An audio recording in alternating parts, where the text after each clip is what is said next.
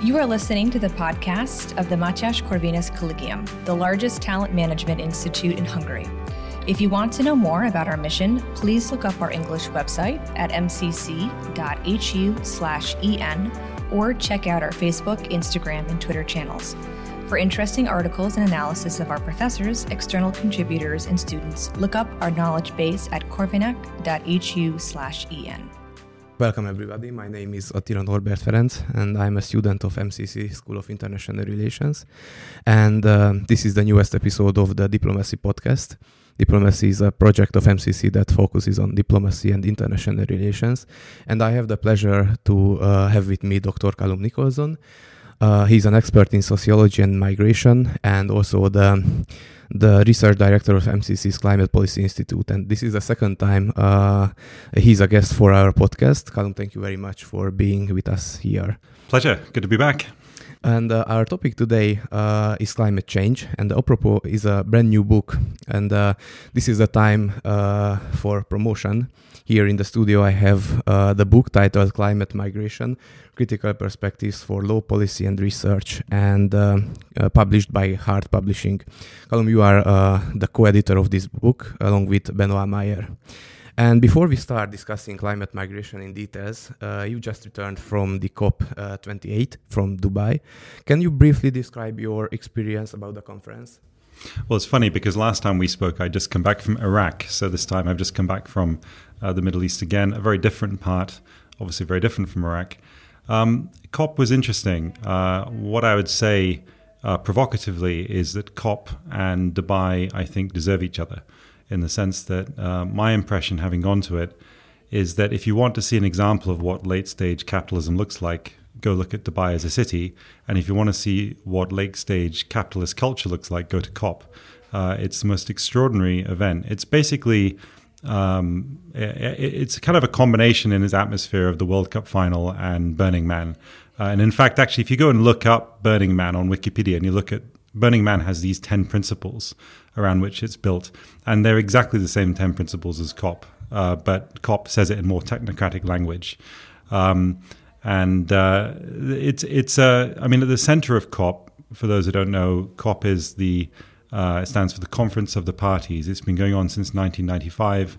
It's a uh, conference to um, arrive at conclusions of global climate change negotiations. Um, and that's the principle of why it's there. Now, negotiations are not a natural spectator sport, and yet, while several hundred people take part in the negotiations, about 80,000 people, I think, were there. So, what are they doing? Well, they're not really watching the negotiations too much to the extent to which the negotiations are open to be viewed.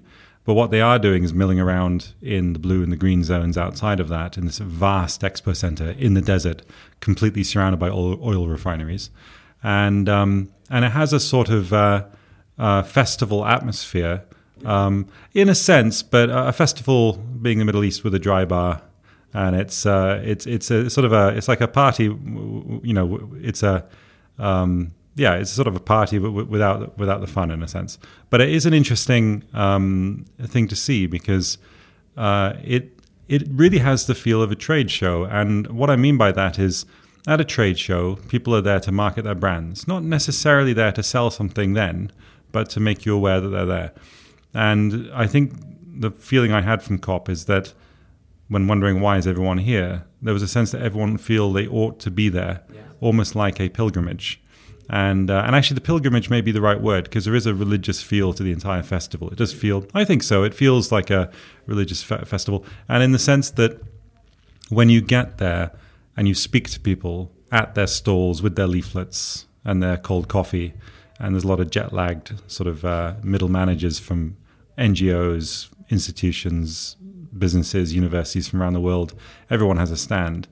And when you actually speak to them, they have these slogans. And, uh, and I wrote a piece recently, and I, I perhaps a bit cruelly said, getting too close to one of the stands was like you know those computer games where there's non-player characters and if you get yes, too close they you know and you get too close and they talk to you with their standard dialogue uh, it's it's similar to that. You get too close to the stalls and they'll start speaking at you with their slogans. But if you actually stop and engage them in conversation and say what does that slogan mean? Then often they look a bit terrified because they haven't really considered it because they have these slogans that have been polished to the point that they slip out of your mind instantly. Um, you know, the power of the youth, these sorts of phrases, which sound good, but what do they really mean?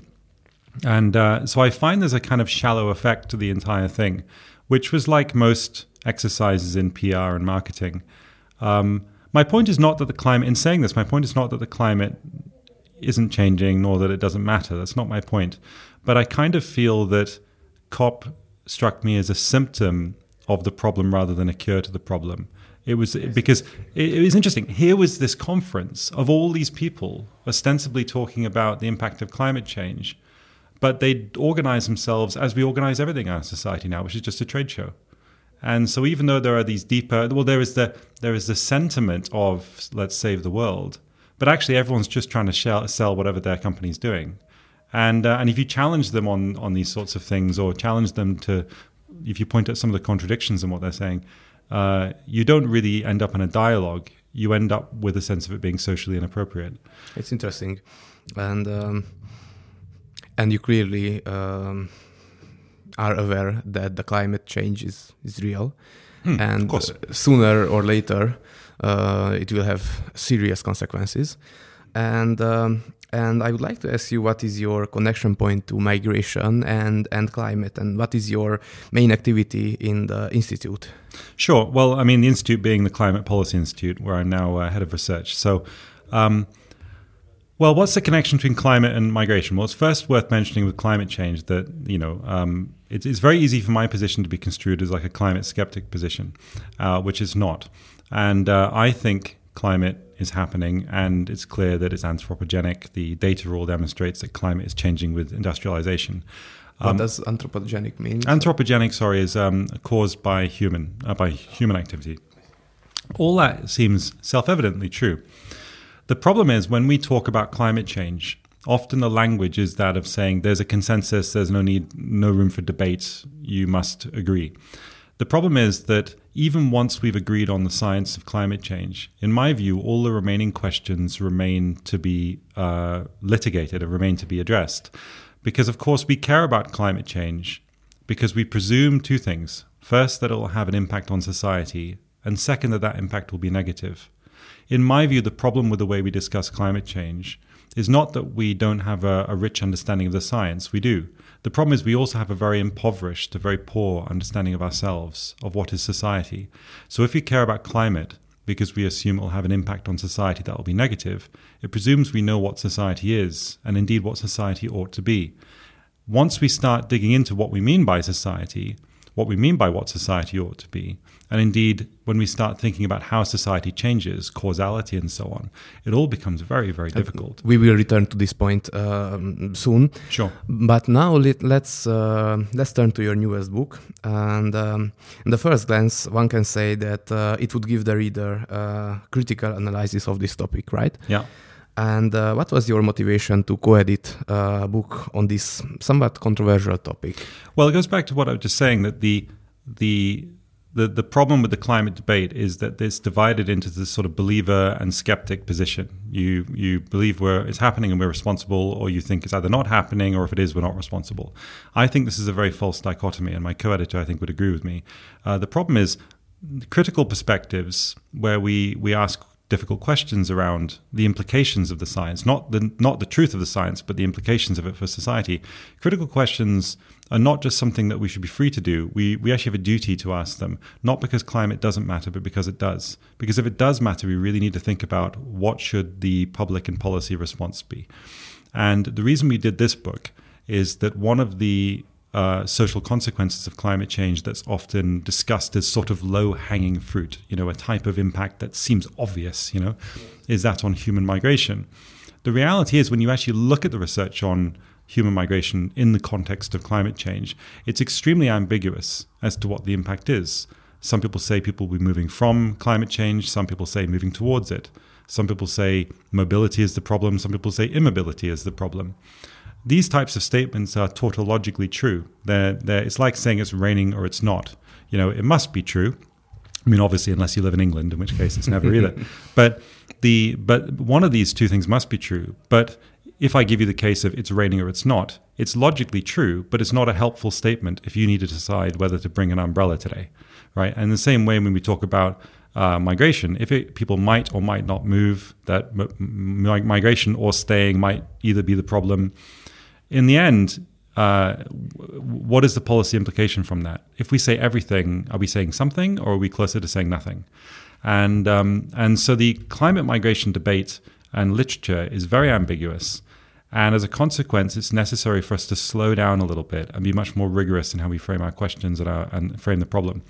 And so, the point of this edited collection that Benoit and I edited, we brought together some of the best scholars who've articulated, in our view, um, compelling uh, critical perspectives on this topic. Not skeptical perspectives, but people bringing various critical perspectives, not necessarily all of which we as the editors agree with, but they are well constructed well made uh, critiques. And the point is not to so much give the reader any answers, but provoke them to more clarity around the questions and to recognize there's more to be questioned than perhaps we have sometimes assumed. But you mentioned that criticism does not equal with uh, with skepticism. Yes, and this is a very important distinction because uh, skepticism. Well, typically when we talk about climate change, the the debate has been politically over whether the science is true or it's not. My position is that we should assume the science is true. Uh, even if we're not 100% sure, we should assume that it's more risk averse. Let's just assume, for the sake of argument, it's true. The question then is uh, what's the implication of that? What is gained and what is lost when we privilege climate in our analyses of human problems? It's kind of, to, to really say something provocative, it's a bit like the COVID debate. There were people who said COVID isn't real, uh, you know, it's not happening, it's not going to affect anyone. But the science, I think, clearly showed that COVID was real, and the epidemiology showed how it spread in populations, and the virology and it was very good, and the, the vaccines were amazing science. The science side of COVID was actually really, really good. But obviously, what a lot of governments were saying was, we're following the science in our policies. But the crucial problem is, and this is an analogy for climate, that the question of, say, the proportionality of lockdowns. And I'm not here to give a, a position on that, but my point is the question yeah, of the of proportionality course. of lockdowns was not a question that science strictly could answer. Questions like, is there more to life than the avoidance of death? These are not objective scientific questions that the men in the lab coats can tell us. These are questions that are to do with value, to do with culture, and fundamentally to do with politics. How we assess risk is subjective. If you and I both got in a car and drove to Vienna, we'd arrive at different times because we assess risk probably a bit differently. Um, and that's not a fault, it's a feature. That's who we are as human beings. Um, we have a, a sort of plura- a plurality of, of, uh, of, perspectives. And I think it's very much the same with the, the climate debate that the, uh, that the science of climate is very good, but the social science of its impact and what we ought to do does not come inevitably from understanding the science. So, in a sense, once we've settled all the scientific questions, all the truly interesting questions and most difficult questions remain untouched because they're not questions to do with the climate, they're to do with ourselves and what is the society we live in, what do we what would we, we like it to be. And uh, so I think this book is is an attempt to escape the binary between believer and denier. You know, uh, you know, climate uh, truth and climate skeptic, you know, and to say actually there is a room for critical perspectives that accepts the science but asks what's the significance of the science for how we conduct our lives, and and that is criticism because I really believe, and all scientists know this, and we all know this, that friction, rubbing two things together, is a dependable source of illumination. From friction, yes, maybe you get heat, but also maybe you get some light. And uh, I think it's um, uh, it's necessary for us to to ask critical questions, not because climate doesn't matter, but precisely because it does. It's necessary for us to play out some of the uh, the cultural questions around it. And I find too often the politics of climate polarizes people into a binary of believer and denier, when in fact there are important questions to be asked which don't fall into either category. And this book really uh, asks the question, these questions. Well, that's my hope. I mean, it's up to the reader. It's not up to me to say if Actually, it's a good book. so many, so many good questions, and um, I hope no answers, but I hope a lot of good questions. A little bit of answers as well. and um, and uh, I made the presumption in the earlier uh, question that climate migration is a controversial and ambiguous uh, topic. Yeah. Um, you pointed out why, uh, but uh, but I'm not sure. Uh, well, politicians. You said that politicians should decide whether um, how we fight climate change or climate migration, but. Um, but also uh, I was thinking about uh, okay, science has nothing to do with uh, with these uh, decisions, but who should do who should tell politicians what to do?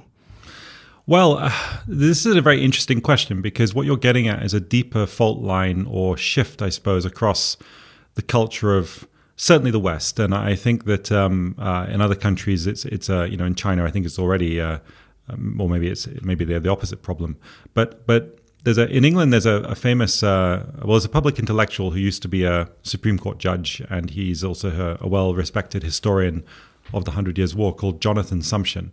And about four or five years ago, he did the uh, BBC Reith lectures on law and politics. And he said one of the problems we're facing is that in, in British society is a lot of questions that used to be political questions are increasingly being given to, say, the courts. And it's the same for medicine. So, in, doctors used to make the decision over life and death of a patient, but increasingly they outsource the risk of that decision to the courts, as if somehow a judge has some higher level of understanding, like uh, almost like a priest. And it's very interesting how in Parliament what's happening is a lot of questions are increasingly being farmed out to the courts. So the Supreme Court is asked to decide on inherently subjective questions of politics, where it's not necessarily about what is true and what is right as such, but rather what is politically uh, um, favored. And um, and as you know, most of the most important questions in our lives do not have a strict uh, scientific answer. Most human questions, uh, questions of uh, justice and beauty and all these things, there aren't easy questions to these, and there's certainly no one with a data set who can tell you the answer. They are inherently political. With political office comes the responsibility, and the responsibility is that the buck stops with you, that you have to take hard decisions. But increasingly, we live in a, a world where politicians, and certainly in the Anglosphere, are doing everything not to add value by showing bold leadership in leading on difficult questions, but instead are increasingly trying to um, encounter the least risk to their careers. And so they're increasingly farming out difficult decisions to so called experts.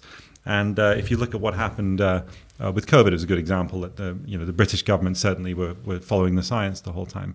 Um, but I think this is the case with, with a lot of issues, um, I think, including, including uh, um, climate. So when you ask uh, uh, who should the scientists, who should the politicians turn to for advice, well, in a sense, they are the adults in the room, or they're supposed to be. There is a certain responsibility that comes uh, with being in that position. That's the job.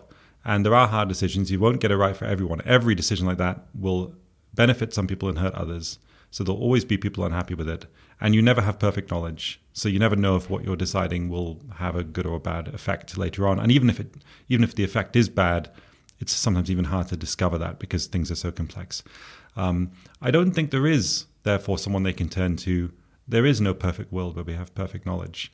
Um, but I do think what we could do with more of are politicians who are not simply more scientifically literate, because we often hear about people saying governments need to be more scientifically literate. You know, people, society, we should be more scientifically literate. We should more be more respectful of the science.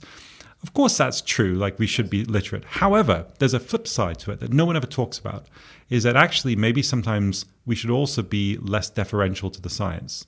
Respect and deference are not the same thing. Respect is respecting it is saying I, I appreciate it, but I also will form my own judgments. Deference is saying I just listen to you.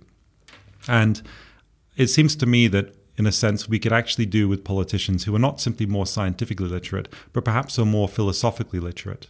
And, and that's what we're really lacking right now, is that we actually have a lot of people studying STEM, studying science, maths, engineering, um, and so on.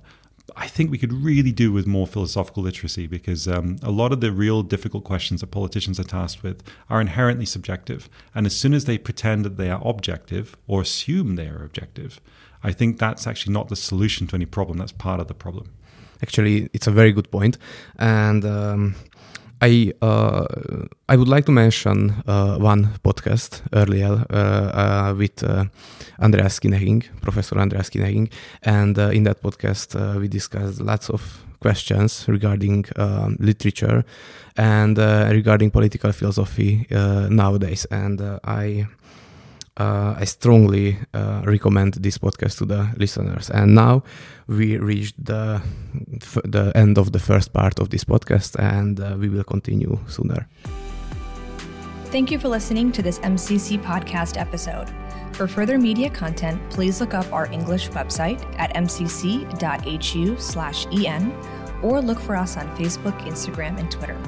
If you want to read more by our professors, external contributors, and students, check out our knowledge base at corvinak.hu/en.